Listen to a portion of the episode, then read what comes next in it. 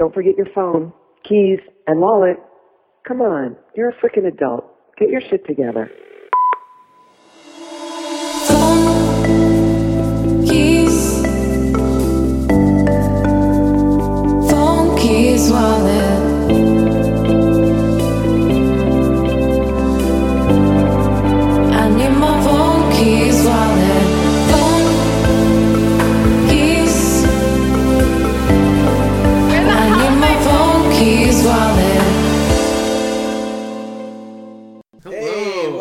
Keys Wallet. The show about getting our shit together. Together.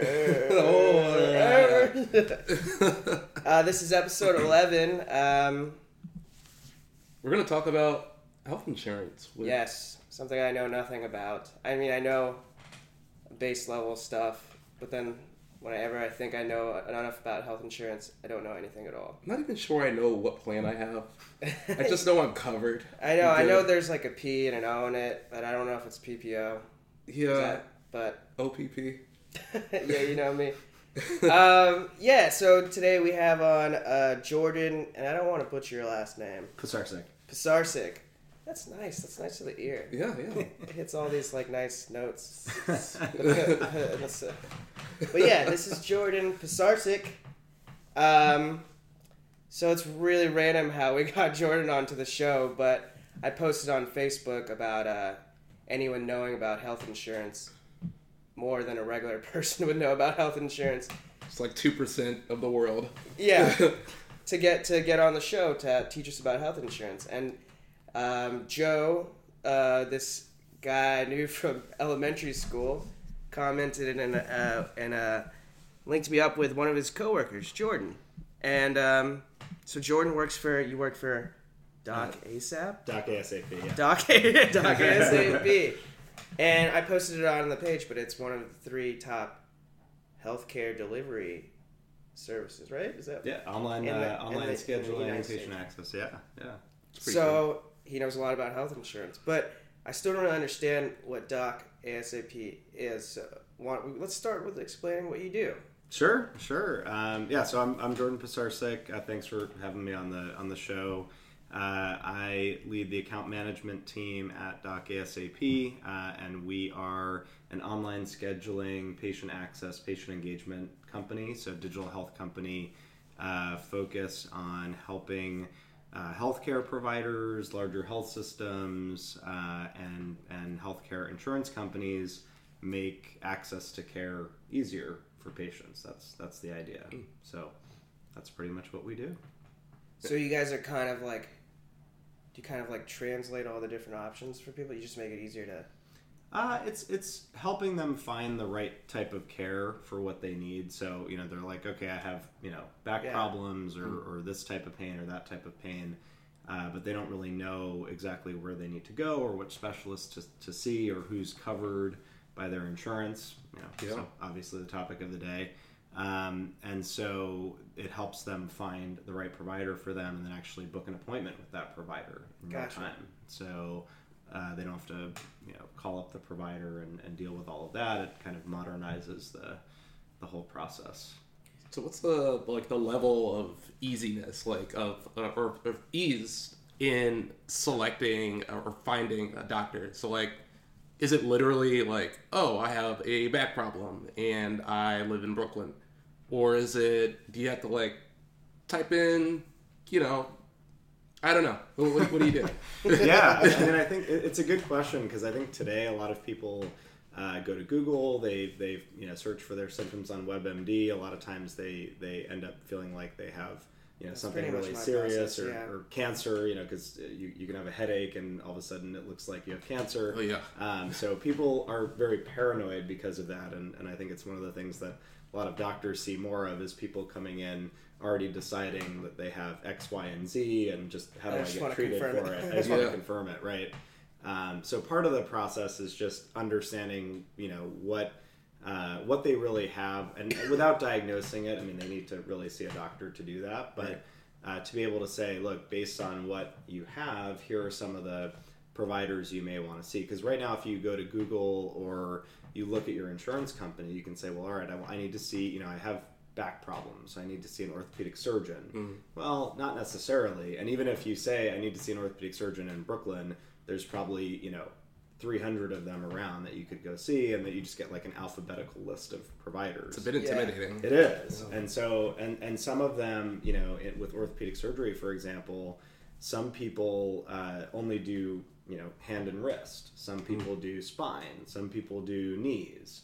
So it depends on what you really need. You know, which doctor you should actually see for that particular condition. Um, and so we try to help identify that. So, okay, you have this insurance and this type of plan, and you have this problem with your knees, so you can see, you know, one of these four orthopedists who are like the best for that particular thing. Because that's in their network. Is that Right, exactly right. Yeah. is is ZocDoc a competitor? Uh, ish. Ish? yeah, I mean, what do they do exactly? I mean, Yeah, they, they work with a lot of independent providers. I think the ma- major difference is they focus more on independent providers rather than uh, uh, larger kind of enterprise uh, Oh, okay. health systems and, and payer groups. So that's that's really the major focus difference between between the two groups. And and you know they're a little more focused on sort of building a marketplace sim- similar, I guess, to like an Uber type of experience where you just have a bunch of doctors on and a bunch of patients looking for doctors. Um, but you know, at the end of the day, uh, healthcare and and you know, getting a, getting a ride somewhere are not really the same thing. So Yeah. we think it requires a little more nuance to it. And and again, this is my own opinion. It's obviously not Yeah, yeah, companies. yeah, Uh, so I'll just put that out there. But Yeah, you know, that, sure. that's just kind of my thought about how uh, how these things sort of develop. So so just to, to like top level dummies healthcare for dummies. Yeah, even that word healthcare. So I feel like people like the words health insurance and healthcare are interchangeable. Is that correct? Is that health insurance and healthcare? yeah? Yeah. I mean, I guess healthcare is kind of the broad Like industry or area. Yeah. And then, you know, health insurance is uh, basically the, the, the groups the groups that pay for it. Um, uh, they're also called payers in some cases. Yeah. So um, health and it's it's called health insurance historically because you know you have a lot of groups that do life insurance or others that have gotten into that area. Um, and it used to be that you would only um, have health insurance you know, way way back for catastrophic issues. So like something really goes wrong. And and it's insurance against that larger thing. Now it's really completely changed because you use your Yeah. health insurance for pretty much everything, every aspect of care, and so they're really they're they're more commonly referred to now in the industry as payers because they're they're the ones that pay for various services. They take in money from patients and then they pay it out to providers or to pharmaceutical companies um, or, or pharmacies really to um, to cover services that people need. That already like calling 'em payers. I feel like already makes more sense Yeah. to me about how it works. But I think it's really interesting you're touching on like almost like the history of insurance. In my stomach's rumbling. I wonder if the mic's picking that up. But uh, anyways, no, yeah, like the origins of insurance in America. Because you're talking about America, right? How so? You're saying basically it started out as just like life insurance, essentially. How insurance started in, America. Yeah, I mean, it was uh, n- not exactly life insurance, but it was more about like- prevention of major issues. So people would It was major issues. Yeah, it was like okay. Yeah, because healthcare healthcare used to be a lot more affordable. People would just pay out of pocket, and you know there weren't as many diagnostic tests that people were doing. There weren't as many um, complicated pharmaceuticals out there that people were using that cost a lot of money. Yeah. And uh, and even doctor visits were a lot cheaper. So Snake oil, basically. Yeah. sort of Tea. And, yeah. and yeah. people would kind Rest. of i mean they would they but there were certain situations where you know let's say you had a really really you know bad thing happen to you and those types of things were way too expensive and so you couldn't it would be harder to afford so insurance companies who were already doing you know life insurance and uh, you know home insurance and other things said well you know in that same way we could create health insurance where um, you know we're, we're helping to cover people if a major major issue happens and so if they have a major life event and they have super expensive care, we can help cover them for that. And so that's really how it started, but then it evolved into they started taking on more and more um, more of a aspects business. of care and, and then and then really managing it and saying it's not you know you you pretty much have to go through us for everything. So that was it went from um, indemnity insurance which was basically the you know something really bad happens we pay out and we, we'll just pay whatever the doctor says. If the doctor says it's $6000 or $20000 yeah we just pay it. Then they started realizing that was a really bad proposition for them and they said well we're only going to pay x for this type of thing um, And then this is so where deductibles came out of and stuff like that. well, that's that's where all the contracts with providers came out of, and now Ah, yeah. now providers say I'm only going to charge X amount for this service, or I'm only going to get. I, I agree that I'm only going to get paid X amount for this service because the insurance company companies realize I can't just pay out whatever the doctor decides. Yeah. I have to Yeah. control it, and so. But now you have a much more managed experience, which is why they call it managed care sometimes, because um, everything is kind of pre-decided in terms of how much something should cost. And that's all like uh, dependent on your conditions. So like Yeah, you know, if you're smoking like every day, you're probably going to get less health insurance, or or it's going to be more expensive, right? it uh, some sometimes it is, yeah, or sometimes you just need to choose a plan that covers more because the likelihood is you're going to have a lot more uh, issues down. You're going to have many more issues down the road because uh, you know smoking causes a lot of different things, and so um, you may not be able to go with a cheaper plan that um, only really covers the major major stuff. Um, you know that's that's basically what the high deductible plans are. It's almost high deductible plans are almost going back a little bit to the indemnity type of insurance where it's like if something really bad happens, you pay out your whole deductible, which is higher, but then you're totally covered after that. So Yeah. like make sure that if you have something that costs like two hundred thousand dollars, you pay your deductible, but then the rest is you don't have to pay the rest of that two hundred thousand.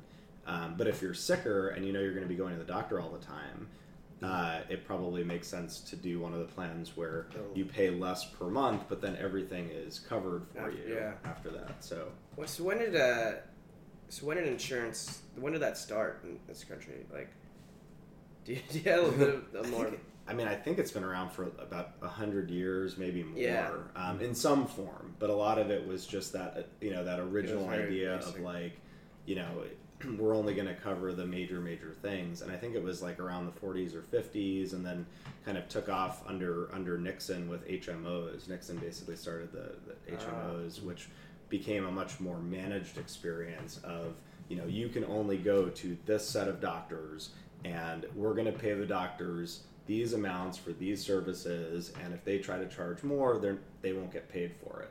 Um, and that it just became this much more controlled environment as opposed it's not really a free market anymore. It's not like a doctor says well i charge 500 bucks and the guy down the street charges a thousand bucks. It works like that a little bit but the insurance companies have kind of controlled a lot of that to basically say Their networks we pay x amount Yeah. for this yeah So uh, speaking of snake oil, so what were like the? I'll never use that phrase again. in But speaking of snake oil, like, and then you know, uh, what were the different factors to it, to where the health like insurance landscape turned into this more managed, confusing thing? Because so was it a combination of like, you know, technology and that it started to cost more? Like we found out, you know, different reasons for why you get these injuries and illnesses, and then technology ca- caught up to it, and there's different ways to treat them. And is it more of like they realize it's a it's a business now? We make money if we manage this. more? People are living longer too. Like, does that does Yeah, that yeah. factor more Yeah. so? I, I think I think that's definitely part of it. I mean, I think uh, I think costs have gone up, um, you know, because people are less healthy and living longer. So the average cost of paying for a person's health over the course of their life has gone up. I also think that you know there's a lot more there are a lot more technology um, technologies and innovations out there so you can you know you can do more scans of things and you can you know you have much more expensive drugs that can keep people alive that they, they couldn't really do before. Um, and so you know you, you have a much longer life expectancy than you did and a lot more ways that you can uh, treat a person but that also increases the cost over time. And i think the other thing too is you know it's almost similar to um, you know how the when the mortgage industry took off, you know, it used to be that people could, you know, p- you know, pretty much pay in cash for a house, um, and that was just the way you had to do it. You had to save up and then pay for the house in cash. But once you start separating this, you know, uh, you, you get banks in the middle of it, and they can give you a loan, and then you don't have to put as much up front. It allows the the prices to really skyrocket because you're, you know, you as the consumer are not having to pay all at once up front. There's a bank in the middle of it. In the same way, there's an insurance company in the middle of it um, that's taking in your money and then paying it out and you're doing you know you're you're pooling all these people together. So everybody's paying in the insurance company's paying out to different people. It allows the cost to go up with any without anyone really feeling the pain of it. And so the costs you know can just steadily creep up. Doctors charge more um, you know services get charged at higher rates pharmaceutical companies charge more and more for their drugs because nobody can it's not really an open market where Is that because it's spread out? The, the payment is spread out. Yeah. Amongst more parties. it's spread out and you have like this big intermediary in the Ah, middle interesting. that's that's cre- you know it's, and that's why i say it's kind of similar i think I, I look at it as similar to the mortgage industry where you have Yeah. a bank in the middle so a house can cost 1.2 million dollars and you know people who don't have anywhere near that uh, net worth or money in the bank can can buy that house because they can pay it over 30 years with small payments Yeah. and so it but it, it allows then housing prices to go up and up and up and up over time it's the same idea you know if if you had to pay $20000 out of pocket to get an mri done you wouldn't do it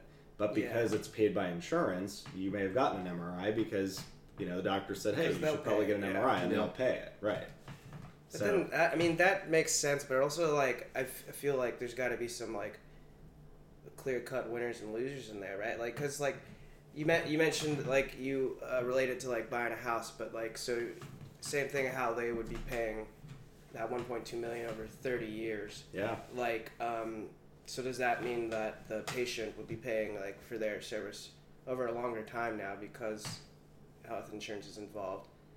Also, uh, also like, also like the the um, like the t- like how do, if the insurance company's paying like that much money for your MRI or whatever, like Yep. how are they making money?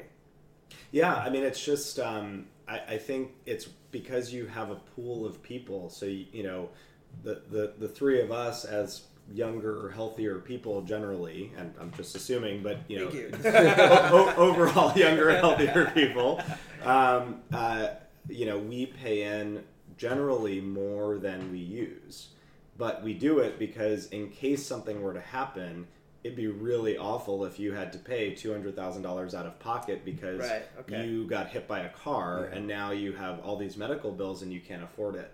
So we all pay in, and you know the average person pays anywhere from ten to fifteen thousand dollars a year between what they pay and what their company pays in some cases if they have an employer plan, but it's somewhere in that range, and none of us ne- necessarily at our age are using that amount of health care. So we may use a thousand Yeah. dollars of it at most Yeah, but then the person who is is older and sicker and, and needs more care they may be paying in a higher amount still in certain in certain cases um, or the same amount but they're using the services a lot more so in a way you're the, the younger healthier people are generally funding the the, the, the sicker people in the in the same group and, and that's Wow. and that's how it works Yeah. because you you can pull everybody together and that's why it is still insurance in a sense but you know you're pooling everybody together and then you're saying not everybody has the same needs but everyone wants to make sure that they're protected in case something bad Yeah. happens and you do it as a group So, as a healthy adult, uh, how do you milk your plan? Like, I know there's FSAs and like all of that. Like, what what do you do? Like, do you go to the doctor like three times a year? what I mean, yeah. Also, like, what are the different types of plans? I don't even. oh yeah, Yeah. I mean, I don't even. I think I have an HMO, but I don't know what that means yeah. in relation to the other plans. I don't know.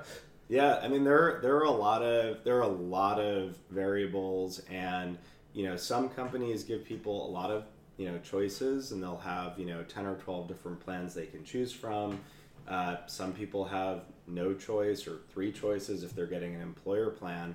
But then you can go out to the open market. You can get Oscar. You can get you know whatever on on the, on the exchanges um, in certain cases. But um, yeah, there there are so many variables to it, and even as a person who like understands the space and works in healthcare and is generally healthy, I have tried to do the math to figure out what's like how am I going to save the most money Yeah. and do this the right way, and you can never win because Because you it's know, life, insurance right? company You're talking about life and health. It's like Exactly. Yeah. And you don't want to be, you know, you want to make sure you're protected in case something big happens. And, you know, payers and insurance companies have a lot of people calculating, you know, based on various people's risk, you know, how do they balance out all those costs? And you're, you're never going to win that calculation. But I think that, you know, the, the, the const, you know, the differences between like an HMO versus a PPO or EPO or any of these other three letter acronyms Yeah, um, is pretty much LOL. um,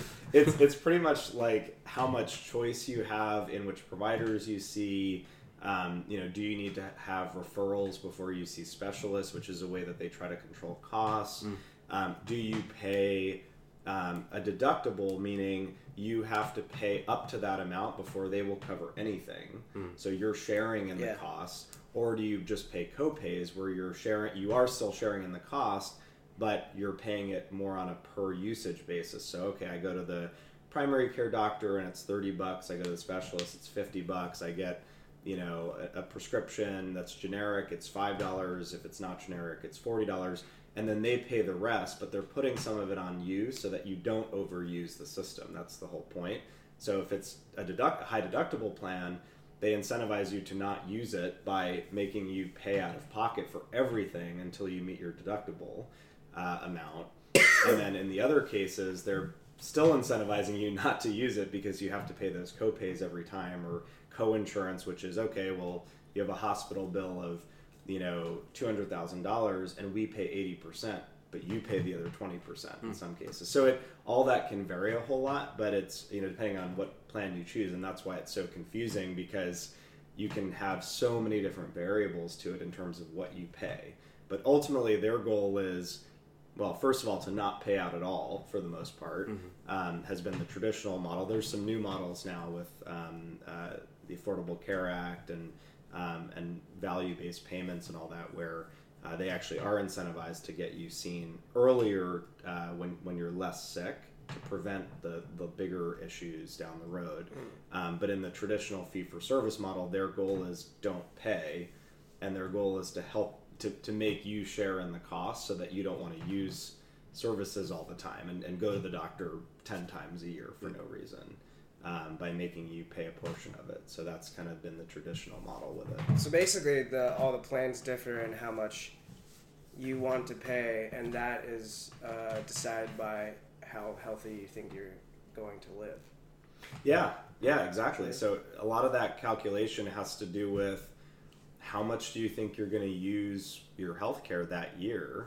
You can't change plans for the whole year, and that's part of the game as well. Yeah. Is you can't, you know, that because if you could, people would say, "Oh, you know, I just Yeah. got this really bad diagnosis. Let me get a better plan." Yeah, yeah, yeah. But then that throws off the Open whole enrollment. thing. So you can do that next year. They used to exclude people for pre-existing conditions, so you couldn't even say, "Okay, I'm getting a new plan now." You know, and that that's been done away with. But um, but you can't, you still can't change it for the year. So you know, if you're healthier, that's great. Maybe do the high deductible plan because you don't really think you're going to use it, and it just covers you in case something really bad happens. But um, but otherwise, uh, but let's say something bad does happen, or you get a condition that's more of a chronic issue. Well, the next year when you're choosing a plan, you may say, you know what, I'm going to be having to see the doctor a lot more often. It's better off that I get the better plan that I pay into a little bit more every month, but then anything I want to do is pretty much covered at a, at a low rate. Hmm. So, Got you. So yeah. high. So yeah, I mean, just summarize. So high deductible plans, you're paying less more, less regularly. yeah, yeah. Okay.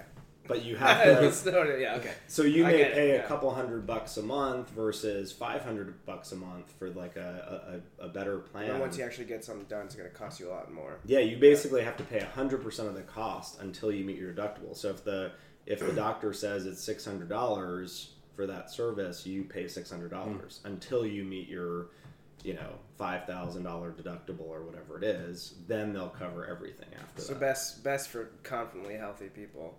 Yeah. Right. I mean, if you're younger or healthier, H- I mean, the high deductible health plans are probably a reasonable choice unless you're a person that needs more health care over the course of the year. Yeah.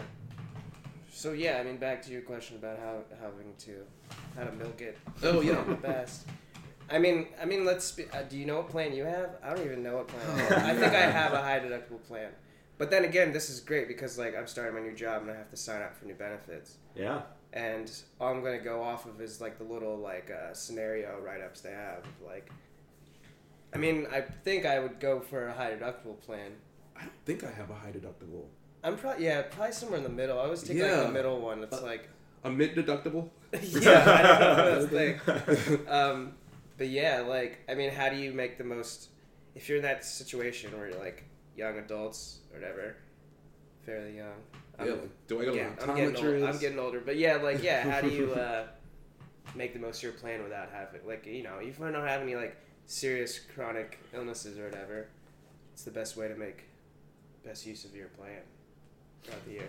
Yeah, I mean, um, some people like the high deductible plans if they're if they're pretty healthy because you can also contribute, uh, as Ari mentioned, to the uh, to an HSA. So you can basically put um, you know tax free money into an account and then pay out all your health care bills through it. So anything that you do have to pay toward your deductible or uh, for services down the road, even if you switch plans later. Um, you can't contribute to an HSA unless you're in a, hi- in a high deductible What health does that plan. stand for?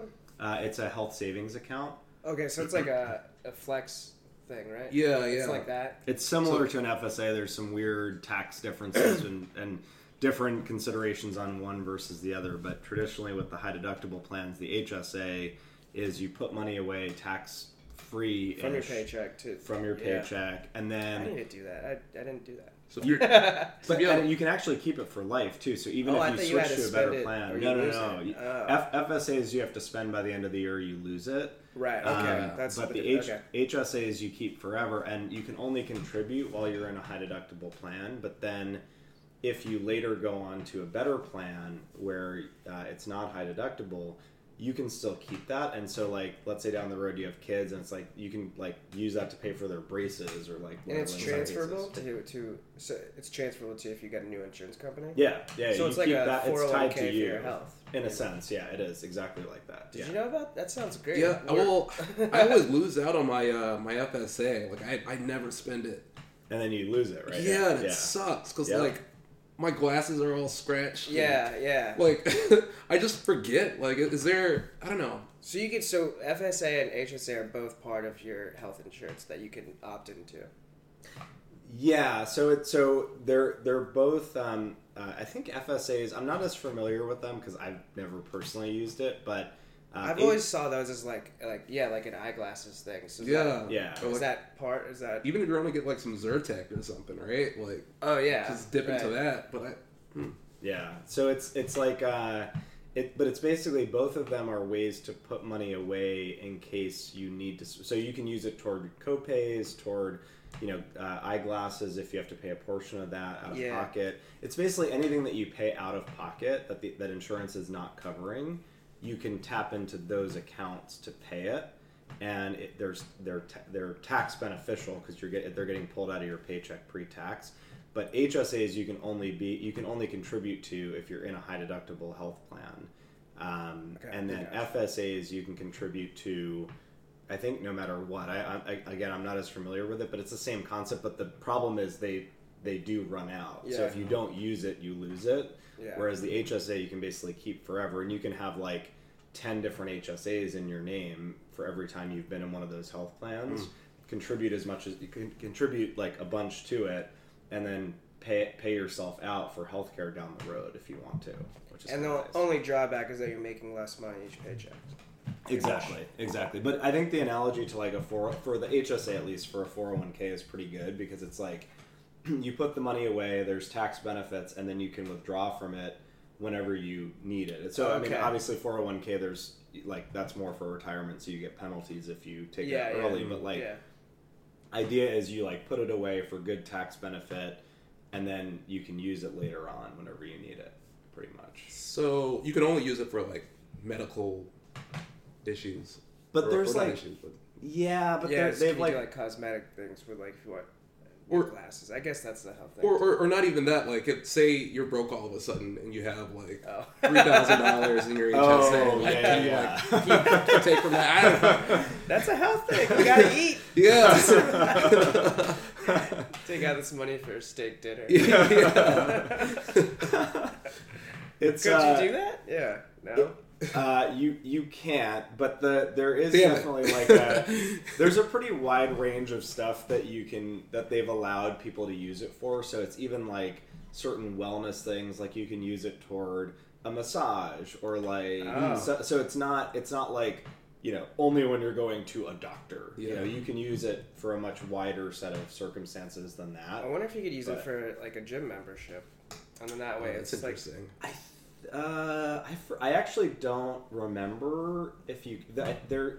I, I, I, for, I don't remember on that one. I forget Yeah. if you can use it for a gym membership. I think I've looked into that. might be able to up to a point or something. I don't, I don't Yeah. really know how that one works. I think if Yeah, it's if it's like re- uh, a recovery process, like if you, Oh yeah, that yeah for sure that makes sense. right? Yeah. yeah, but not just for like getting bulk. yeah. I was thinking like you can't like really go to Blink and like link your account to like your HSA. Yeah, yeah. like, what credit card do you have on file? Oh, it's, it's the government. United Health.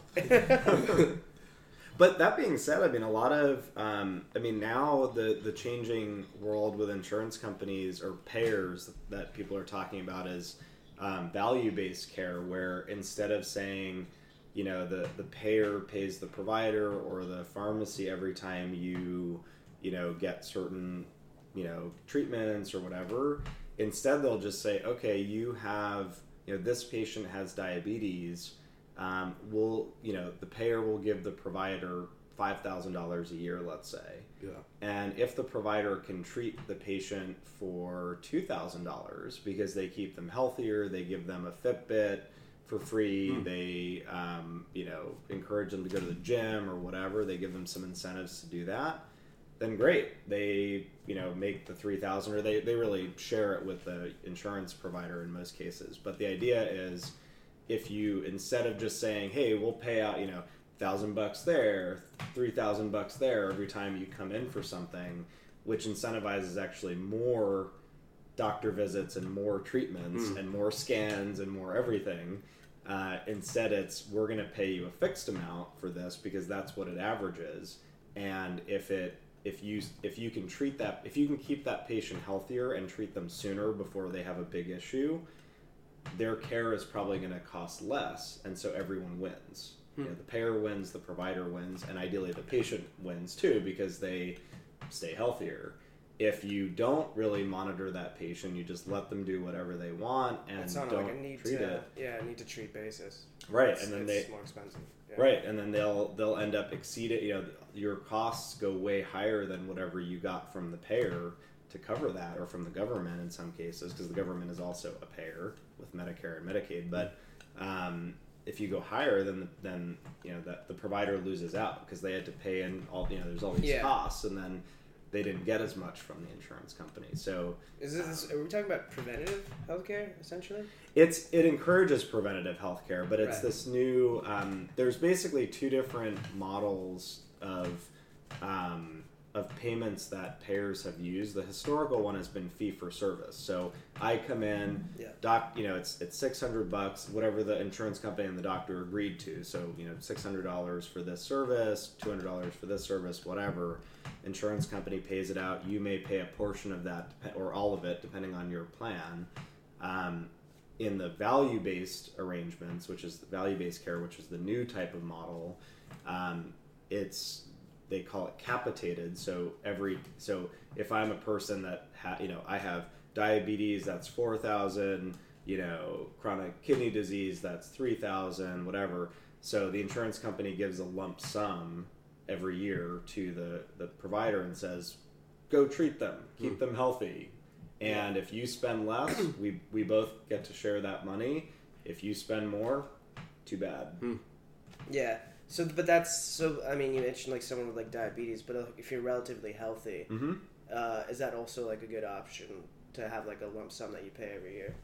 Oh, so that's that's more of the um, Or, I mean, the insurance. that's more of the insurance co- insurance company to, or you know payer to provider Yeah. arrangement rather than like you you actually may not even know um, how that's being paid necessarily because certain services and they're trying to increase the number of services where if you have these long term conditions or other things uh, payers are trying to switch more of those instead of just we pay for every single thing as you get as you have that service. Instead we're going to give you a certain amount but that's that's actually an arrangement between the payer and the provider. You may not even know that for you know this Oh, condition okay, you have they're getting that, that's more of an arrangement of how they pay how the payer pays the provider Okay. um, so you get the same plan So we don't even like as patients or whatever people, we don't really feel that this this value based shift. Okay. You you may not. I mean, I think the only the only way that you might feel it is that you may see that pro- instead of providers encouraging you to get and, and this has happened to me like oh I have you know a, a pain here okay get an X-ray get a CT scan get an MRI and they don't care because it doesn't matter to them and they get paid for each of those things or Right. the, the, the health system gets paid. You may see more of well you don't really need that because you know it's not necessary. We can we can solve this just by doing you know a blood test which is a lot cheaper. Um, so there's a downside to it which is providers may be more incentivized to uh, give you less in terms of healthcare services because they don't they're getting paid a fixed amount. So if they if they send you for an MRI they send you for an x-ray then they're you know they're they're blowing all that money that they're getting from the payer for that condition and now they don't have anything left. Um, Oh, so wow. it, it just changes the it's just a way to change the incentive so that instead of you know i get paid more for the more healthcare i deliver to this person. If i can encourage you to get scans and go see eight specialists great. That's great for the health system. Instead what they're saying is what do you really need to have? And let's do the the important stuff that you really need. Um, now again it could be misused where now they're saying yeah you have all these symptoms but you know just take this really cheap drug and go home. But then there's also measures of quality and other things. How how did the patient perform? If they do have a major event then uh, then the, the health system can get you know penalized for that too so that it's, it, they're trying to balance it so that it's, it doesn't go in the other direction where doctors are just like yeah just take some aspirin guys. and go home Yeah. Yeah. so so we can keep the cost cheap um, Because but- generally, providers would make more money if it was fee based. uh, yeah they're, I mean trying to find that balance of. they can i mean i guess the, the goal is probably to bring the overall cost down because healthcare is just super expensive in the us Yeah. uh, in general for, for what you get and considering like life expectancy and health in the us is not any better than or in some cases worse than a lot of developed you know other developed countries and even developing countries uh, the overall goal is how do we get these costs down because it's just way too expensive right now. Um, but I, in an ideal world, the providers can still make money by providing good, efficient services to patients and treating them with more preventative stuff up front. Because again, if you get paid five thousand dollars for a diabetic patient, and you can treat them really well, and you can give them annual physicals and and take care of stuff in advance preventatively, and you only spend two thousand dollars of that five thousand, you may end up making more than you did in the fee for service model, where it's just like here's a scan, here's another scan, here's this specialist. Um, Gotcha. so you can make money in both ways, and I think it's important. You know, unfortunately or unfortunately, healthcare is a business, and especially Yeah. in this country, it is a business. So, um, you know, NYU or Mount Sinai, I mean, they have to make money to stay in business, and um, it's it's it's not a charity. So, um, you know, they, they have to figure out ways to you know make money in that system. But if they can be efficient and they can work within the parameters of the the model, they can end up doing pretty well. Interesting. Um, maybe we should go through some scenarios, um, Yeah. different profiles of people that might need to see or might might need to sign up for a particular plan, and maybe you can like help us figure out uh, what's more what, what type of plan is appropriate for them. Sure. Uh, so let's start with Frank. Okay, so Frank, he makes forty thousand dollars, right? He's fifty. He's a health nut, probiotic king. His parents has have diabetes, Okay. uh, and he doesn't necessarily go to the doctors very often. Uh, what would you recommend for him? Yeah, I mean, and again, this is like totally my my opinion on all this stuff, but Yeah. um, I you know I would say, um, you know, I mean, fifty year olds are you know fifty is the new thirty or whatever people say. Yeah, yeah, yeah. Um, you know, I mean, it- it's I think at fifty years old, you're not at that point of being in a situation where you're going to have a, a lot of health risks. I mean, a lot of the major health risks, you know, start later in life. Um, and, you know, obviously he's got a family history of, of diabetes, but assuming it's type 2 diabetes, um, which I would, I would, almost everybody it is, um, you know, that, that is generally caused by, um, you know, diet issues, exercise issues, and other stuff. If, if the guy's a health nut, eats well, exercises, all that stuff, is reasonably healthy, doesn't use healthcare a lot, you know, chances are in the next year, while he's 50 years old, he's not going to be using a lot of healthcare services, and probably even for him, unless he has a family uh, that uses more healthcare, you know, kids go to the doctor a lot and have various stuff. You know, you want to make sure you're really well covered when you have kids. Um, if he doesn't, it's just for him. Probably a high deductible plan makes sense because he's probably not going to use a lot of that stuff, so he can pay a lot less per month. And then if something really bad happens, or let's say he does, you know, he ends up developing diabetes because he, you know, if something happened, you know, he may have to pay that deductible, but then he's covered, and then the next year he can do something else in some cases, or choose a, a different type of plan. Okay. All right. All right. Uh, You're welcome, Frank. yeah. All right, Chad Chad. makes seventy thousand dollars a year. Tw- he's twenty two. He loves to send it. He, he's like a party animal. Uh, he drinks like a tank and has a lot of sex. Oh, He, he does go to the doctor. Like let's say. Sounds like Chad might get me too, too. yeah, yeah, um, yeah, all right. So young party animal, yeah. Chad. Yeah, And he's banging. I mean, so high deductible plans have traditionally been like the the plans of younger, healthier people, the Yeah. twenty somethings, thirty somethings. So it actually seems like he's probably a good candidate for the high deductible plan as well because he doesn't have doesn't seem to have kids, um, doesn't have doesn't have a spouse. Um, you know, so doesn't have any dependents to worry about. But he knows about it. Um, right. yeah. Um, but you know, so he's he's a single guy. He is he's healthy. I mean, drinks a lot, but that's probably not going to be an issue until he's older. Where I mean, if he keeps it up, it could be a problem. Yeah. Um, I mean, yeah, like maybe there's some risky behaviors and other things. So, um, you know, and, and he does make a little bit more money. So, you know, if he if he's and this is where it gets into your own sort of personal choices on stuff. Hmm.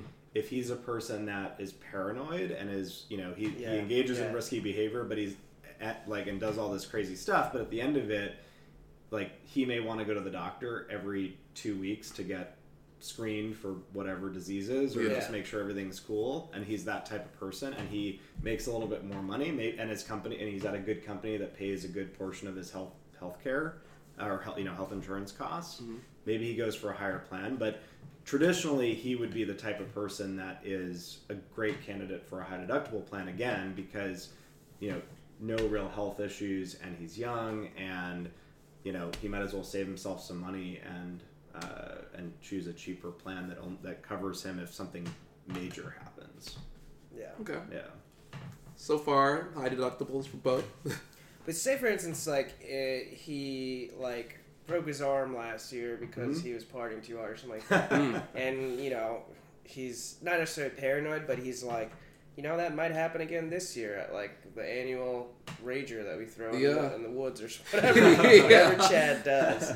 Um, is it and, and he's thoughtful about that? Is it um, how much for something like you know a broken arm or like would it cost him like if he uh, chose to do a high deductible plan like i mean would he consider doing something with a lower deductible plan because he foresees that he might be paying up like $2000 for Yeah. for hopping on- into a pool. Yeah, for jumping into a Yeah. pool, jumping in a pool from a roof. Second part, yeah. Right. Um, or missing the pool, I guess. Yeah, yeah. Uh, but uh, yeah, I mean, I think it, it kind of depends on. Yeah, a lot of it depends on sort of your risk tolerance. With Yeah. it. and like I mean, a broken arm, and uh, you know all the physical therapy and other stuff that you may have to do. I mean, you may hit your deductible right off the bat just from the broken arm. It could easily. Yeah. I mean, a lot of times high deductible plans, it could be you know six thousand bucks you know for the year. So it's it's a pretty high amount, but a broken arm plus physical therapy plus like you know normal healthcare services, maybe you hit that almost right away just by breaking your arm. And so in that situation, then you'd have been better off going with a plan that's you know a little bit more expensive every month, 400 bucks a month or whatever that, that you have to pay, but now you're 100% covered or you're mostly covered except for copays for all of that stuff. Yeah. And so you pay very little out of pocket all the way through, and maybe you end up doing a lot better uh, for the year because you you know you paid for the better plan. So Gotcha. it's it's it's all about your risk tolerance, and and that's um, that's just sort of what it comes down to. I mean, it's the same thing with like you know home homeowners insurance or life insurance. It's like well, you can pay more per month and get more coverage, and it depends on what you think is going to happen to Yeah. you.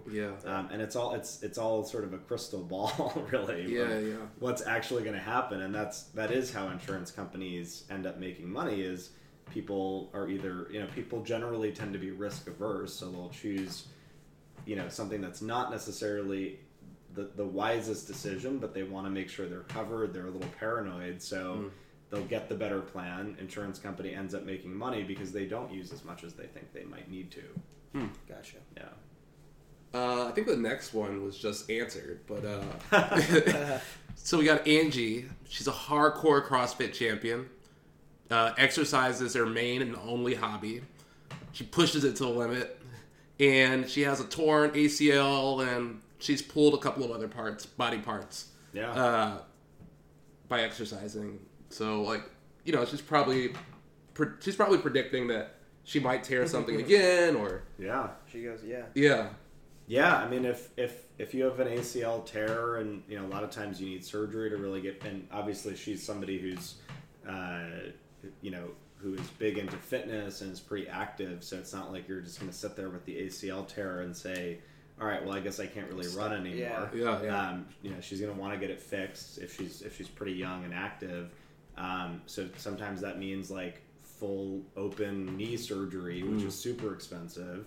And so you want to have pretty good coverage for that. Sounds like she gets hurt a lot. So, um, you know, normally I would say, all right, pretty fit person, so doesn't have, you know, not a risk for diabetes or other things, but tends to get hurt pretty often Yeah. because, um, you know, she goes to the gym a lot and really pushes and, and is very active. So, and, and has a history of it. So yeah, maybe and and if she currently has an ACL tear, she probably wants the better insurance because she may need surgery. yeah. Um, so it's it's it's probably one of those things of, yeah, she doesn't have you know, you know a high cancer risk necessarily or heart disease risk, but she's very injury prone and has some injuries now. So for physical therapy, for surgery, for other stuff she may need, might be better to have a, a slightly better, um, you know, like a PPO plan or something like that, where you pay in a, more per month, but then, you know, you you you uh, bust your ACL and maybe you only pay, you know,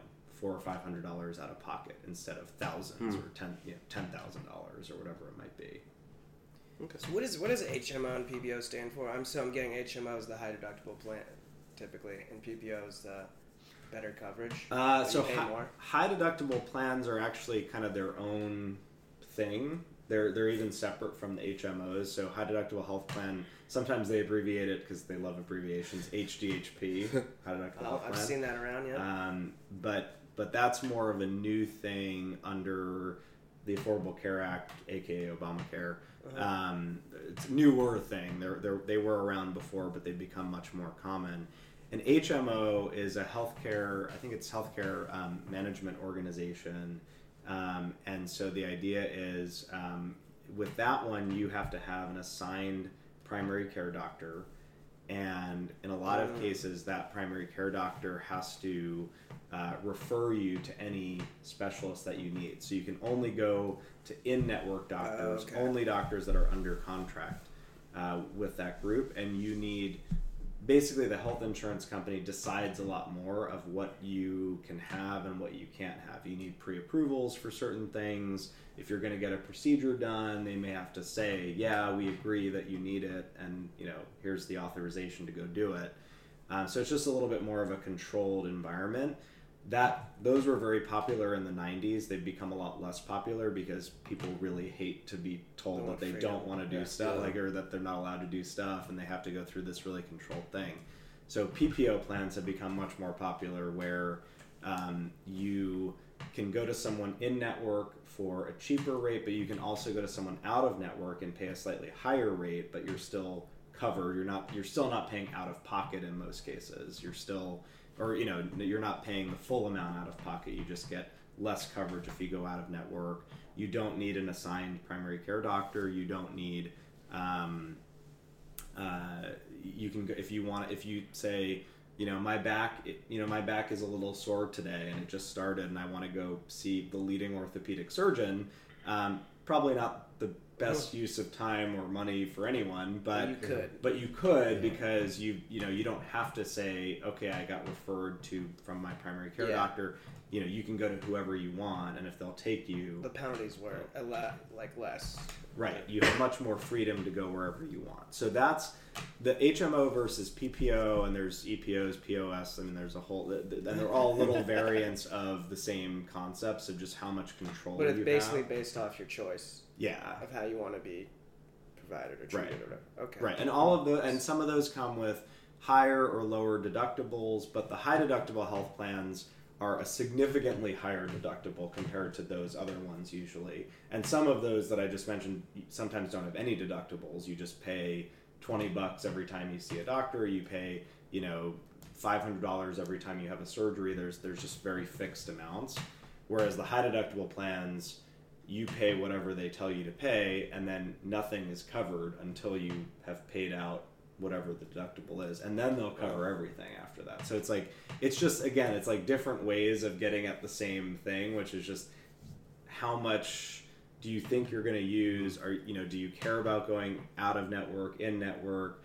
Do you want to have do you want to just be able to walk into an orthopedic surgeon or do you want to you know do you want to have to go to your primary care doctor every time 1st so it, all of that is just you know and then and then what's your risk tolerance? Do you think you're going to have to have you know do you think you're going to have issues and need to be seeing the doctor all the time? Or do you think eh i probably won't go at all next year because i'm young and healthy so i want to pay the least amount. And then if something super bad happens okay i'll have to pay like t- you know $6000 or $10000 out of pocket but then i'm totally covered. Yeah. and so if i have like you know like i I get hit by a bus you know Yeah. i'll be covered yeah exactly Okay. Well, um, should we do pass fail?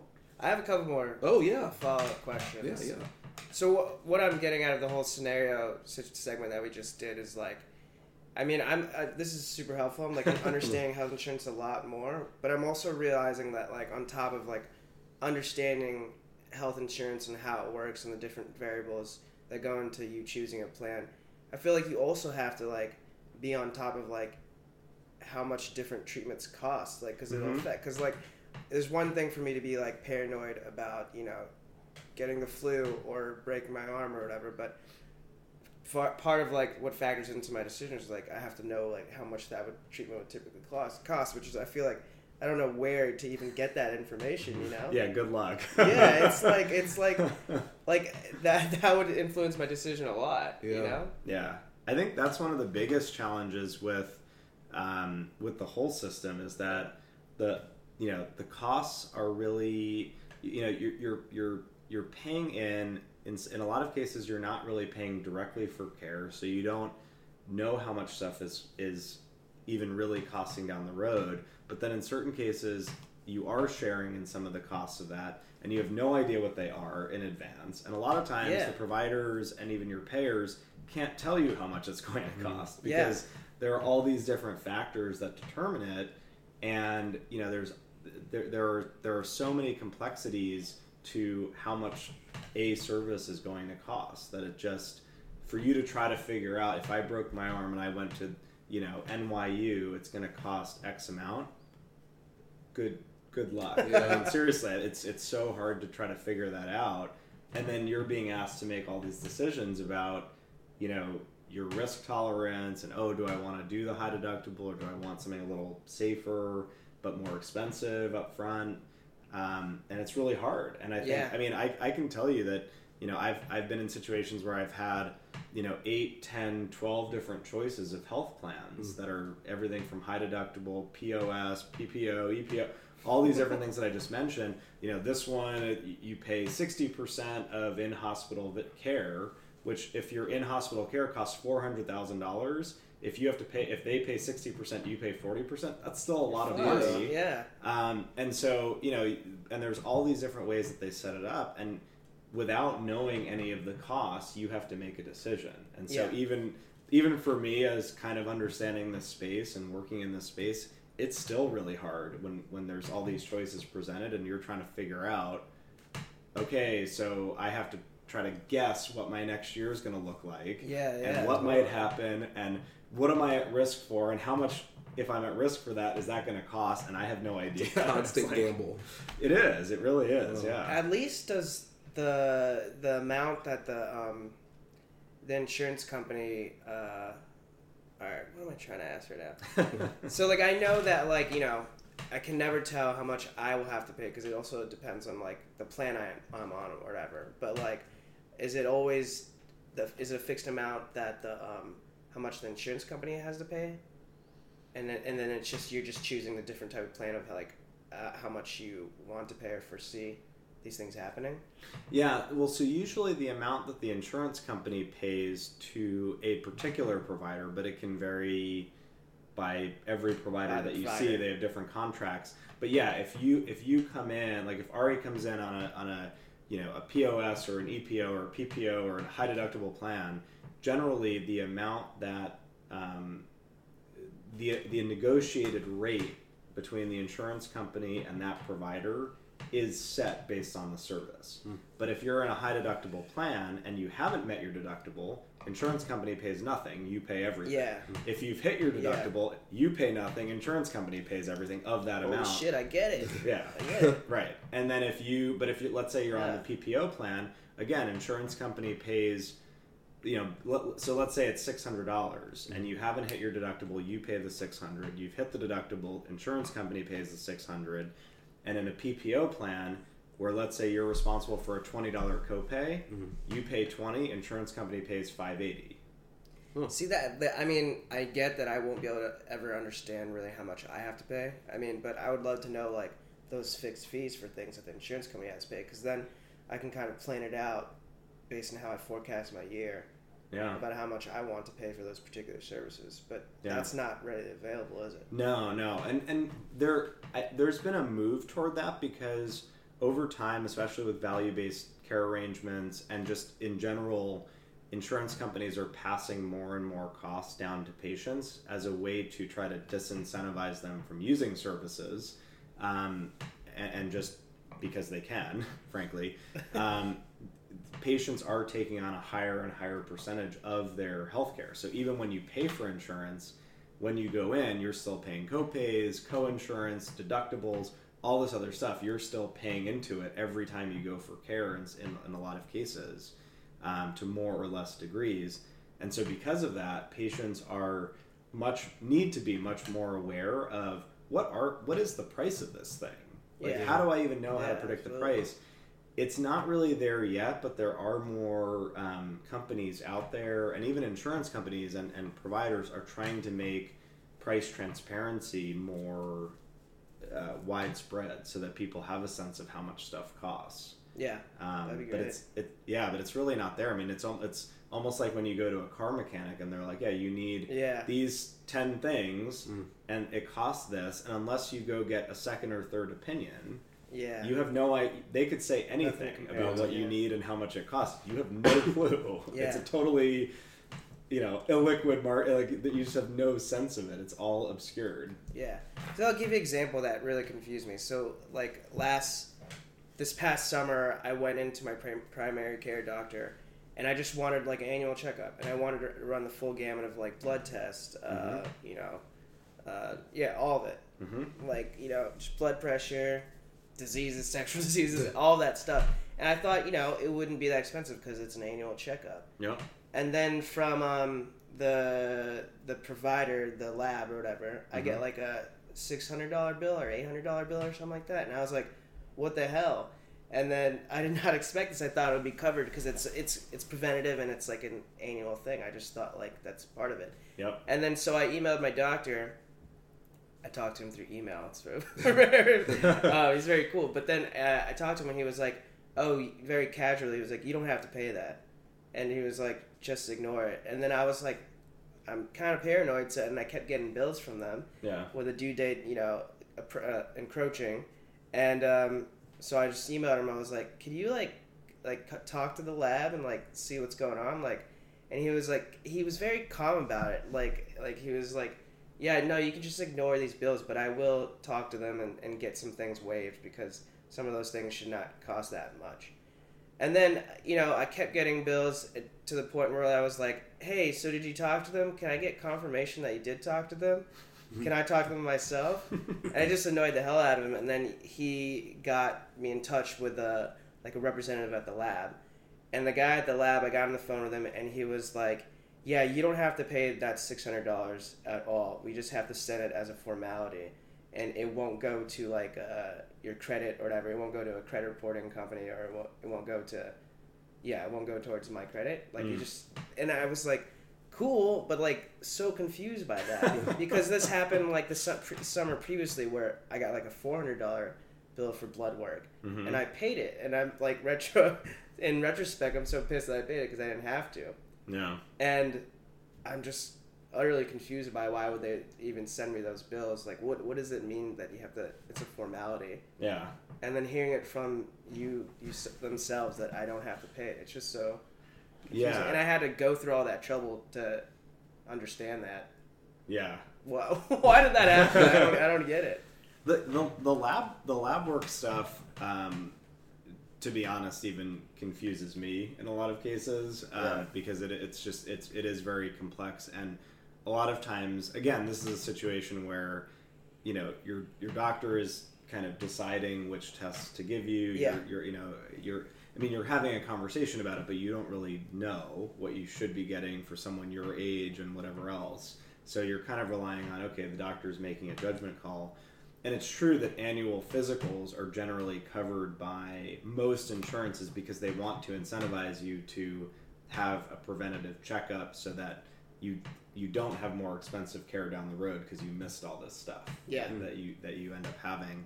Um, so they you know most of the time, and that was also an Affordable Care Act, uh, Obamacare um, uh, benefit is a lot of the preventative stuff is covered.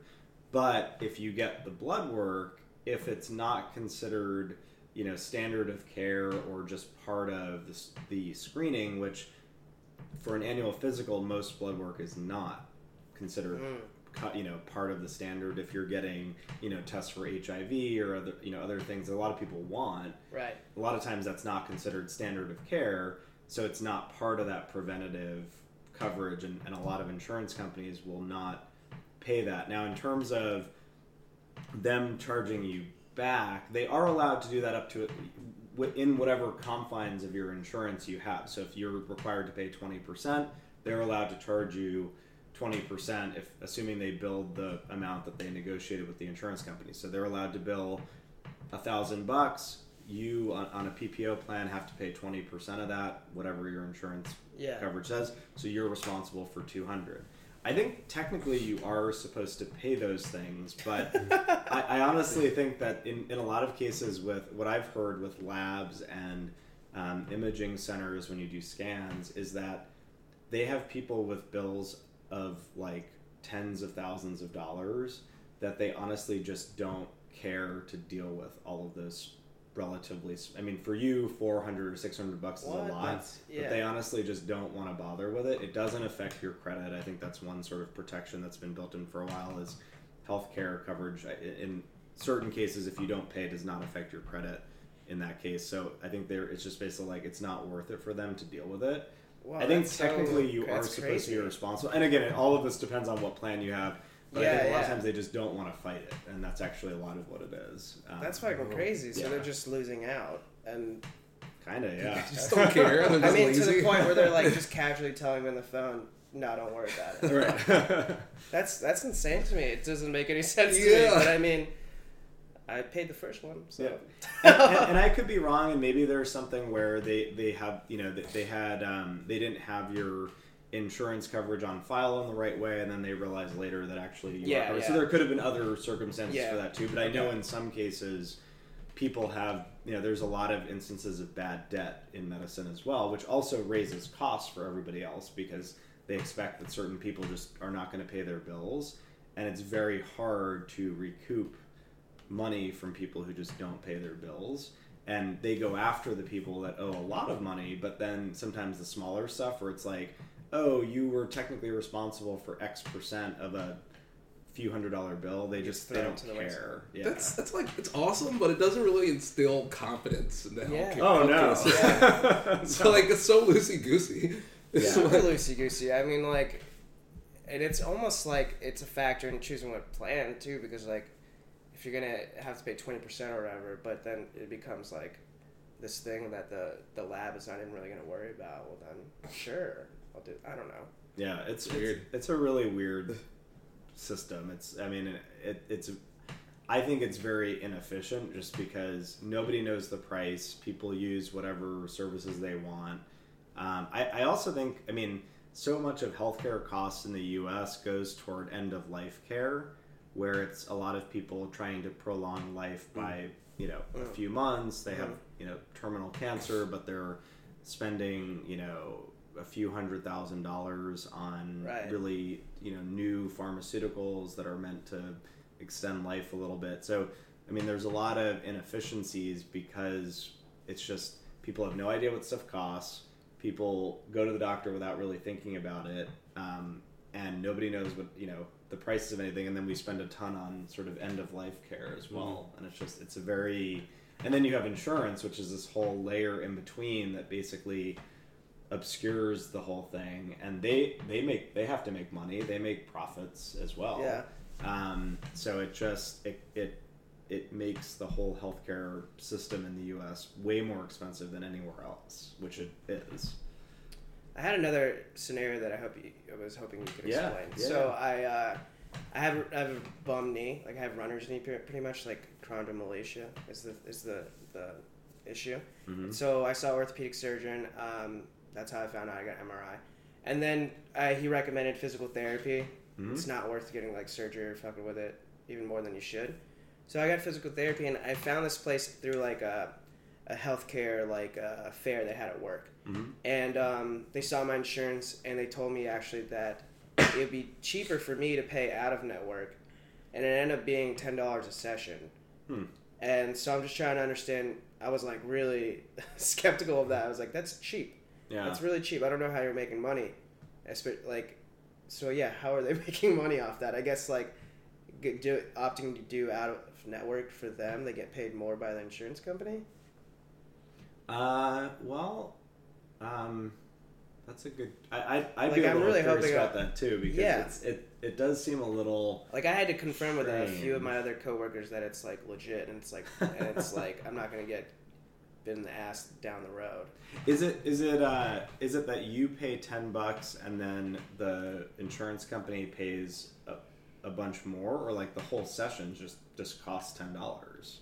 I pay ten dollars. I You have pay I have honestly no idea how much the insurance company's paying for it now. Sounds Right. like a snake oil situation. it does. It's so it's weird, and yeah, I have no idea how that works.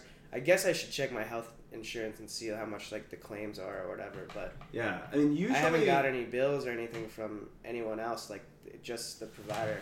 Like that's the only people I would get a bill from, right? The provider. Yeah, yeah, Yeah, and then they just they just charge me ten dollars per session. So Yeah, I mean, it could be. I mean, usually out of network insurance, you know, like I said, certain plans don't cover it at all, and they'll only cover doctors that are in their network. Other plans, they let you go out of network, but generally the cost is higher to go out of network. You, you pay more, and the insurance company may pay more also. um, and so that's why you pay more because they're paying more. Um, Yeah. but they'll give you that choice. Um, the only, I mean, the only thing I can think of for why the out of network one may be less expensive is like if you've hit some sort of deductible with like you've gone to other out of network providers you hit the deductible for that but you haven't hit your because sometimes groups sometimes um, plans that have in network and out of network coverage have a one deductible for in network and one deductible for out of network Yeah, so if you yeah. hit your deductible for out of network but you haven't hit your deductible for in network you're you're still paying either all of it or a higher percentage of it than you would on the out of network because you've hit that deductible. It's Right. not that's not necessary. I mean, in a way though, it means that you may not have used earlier healthcare as efficiently because you were going to all these out of network doctors. I don't know. I mean, that's the only Yeah, thing I can think of as Yeah, maybe and I'm trying to think happen, if that if I did that possibly, but Like if you saw an out of network specialist, you hit your deductible on that. That makes So sense. now yeah. all your stuff out any every time you go out of network for the rest of the year is covered by they're that. gonna get paid more from the insurance company, but, But- I'm good. Yeah, but usually they usually they want you to go in network. They get better rates, so you get better rates. So it's it's That's on the whole, it's yeah. usually cheaper to go in network than out of network, interesting. unless there's some strange thing going on, or like snake oil snake situation. oil. Yeah, yeah. Yeah, all right. I'll let you know. That's open case. I'll, ask the, my physical therapist more about that. But yeah, th- I mean, this has been insanely helpful. Very informative. Yeah, this is informative. Can't thank you enough. oh yeah, no, happy to do it. I mean, like I'm definitely not an expert, but just like working in the field for a while, and uh, and and honestly, some of it is just trying to you know even choose my own health plans. I've had to try to figure some of this stuff out, and Yeah. um, you know, but but it's I mean, it, I think there are very few experts, and, and that's the that's the thing that's kind of crazy to me is I work in healthcare and I actually do understand how a lot of this stuff works to a certain extent, and even for me, trying to choose a health plan like that time of year when that, that month of open enrollment that you have to do with the com- with your company or whatever is always stressful because you're always trying to Yeah, figure out dude. okay should i change it? What do i think is going to happen? Because it's all about predicting the future basically which is obviously very difficult to do um, and and trying to weigh everything and yeah i mean even if you're an expert or, or you you you understand this stuff it's still really hard to make a decision so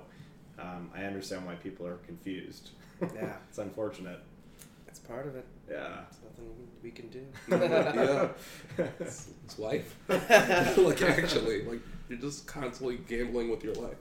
yeah in a way yeah All right, pass fail. Yeah. We'll end the show with pass fail. So mentioned earlier, but we're gonna just go around and share stories about how we passed or failed as an adult recently. Uh, it could be like you know yesterday. It could be in the past month. Whatever comes to mind. You got something? I think I've been a perfectly average adult recently. Uh, I don't know. I think I've been failing recently because I haven't bought gloves this season. It's been really, it's been really cold. And uh, I typically talk to my mom in the morning on my way to the subway. And I don't know. Like, I just can't have my hand out in like 30 degree weather. So I don't know. I, I, I should probably buy some gloves. And I keep telling myself to do that. I haven't. You'll buy them in like April. Yeah. It'll still be cold. It'll still be cold. Don't Yeah. worry. Um, me man, this is gonna make me seem like such a like a injury prone person. Maybe I am, but they had a um a doubles ping pong tournament at work like Oh, two nice. weeks ago. It, was all right. It was like four teams, but I rolled my ankle in like the first match on like match point. I rolled my ankle super bad, and I had to take like two minute break, and then we ended up winning, and then we ended up winning the finals match. But I probably should not have kept on playing. I think it was like an adrenaline thing. It sounds so stupid because it's just a work ping pong tournament. but I was like, ah, I'm gonna win this, and then I was just like laid up for the next. I'm still like, it still hurts. a little. It's still sore, and it was like two weeks ago. So, yeah, I would consider that a fail. I probably should have just like, I should have wore better shoes or something like that. But you have proper coverage, right? Yeah, and I think I'm good. I just, I, I'm not gonna go see a doctor.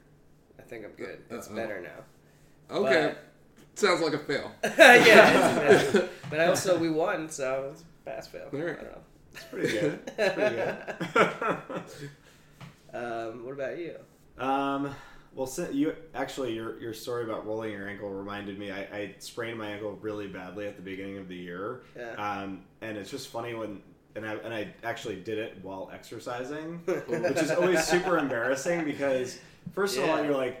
You know, I was at the gym, like basically crawling around to try to get up afterwards, Oh. which is super embarrassing. And then also, it defeats the whole purpose of trying to, Yeah. because then it puts you out for weeks Yeah. Yeah. and you end up like sitting on a couch and probably overeating and all this stuff I know. way too often and so then you're you know it, you, you've kind of like undone everything that you were trying Exactly. to do for weeks and weeks or months before Trying to that. do the thing you wanted. right while doing that it's like I'm, I'm trying to exercise and get in shape and now like i sprained my ankle and i can't do anything Yeah. This is, it pissed me off that I sprained my ankle because like it's like the holidays. I know I'm gonna eat a lot. Yeah. Like I'm gonna go home to Virginia. I'm gonna eat a lot, and then I'm gonna go to uh, on vacation after that. I should not. I was just like I wanted to get in like decent shape so I could gain it back through all the meals I eat. But You, you don't realize. I feel like until you hurt, um, and I've heard this with people who've hurt their knees too, but like lower extremity injuries are just the worst because you there is no way you can avoid uh, putting Yeah. pressure Oh, on it yeah. or using it. yeah, Like you, you don't realize even if it's like your non-dominant leg or knee or foot or whatever, um, it's you're just always putting weight on like your entire body weight on it all the time. Yeah. You need it for pretty much everything. all just these to fucking move. stairs in, in Yeah. New York. Like yeah, Yeah, and it's like it's really it's really rough to have those uh, those injuries, and then yeah. I gotta add a leg day to my workout. yeah, just don't Getting sprain paranoid. anything. Yeah, yeah, yeah. all right, cool. Um, well, Yeah, thanks for Thanks, being on the show. Oh, this yeah, was of great. Course. Yeah, Neil. All right, thank you for having me. This was great. all right. Love to have you back. We Sure. can talk about um. Yeah, we could have a follow up. Yeah. Happy to do it. I think I think people could talk about health insurance in the U.S. for probably years and never cover Yeah, never how complex and it. difficult it is. Yeah, Maybe we could talk about international health insurance or yeah, health health care rather. sure. Yeah, there are definitely places doing it a lot better than us. I Oh. think for sure. Yeah. Well, All right. Well, uh, next episode is December 23rd, so that's when we're supposed to have an next episode. We might take a break. Might, yeah. We'll, we'll see. We'll see, yeah. but if we don't talk to you, uh, Merry Christmas. Happy Holidays.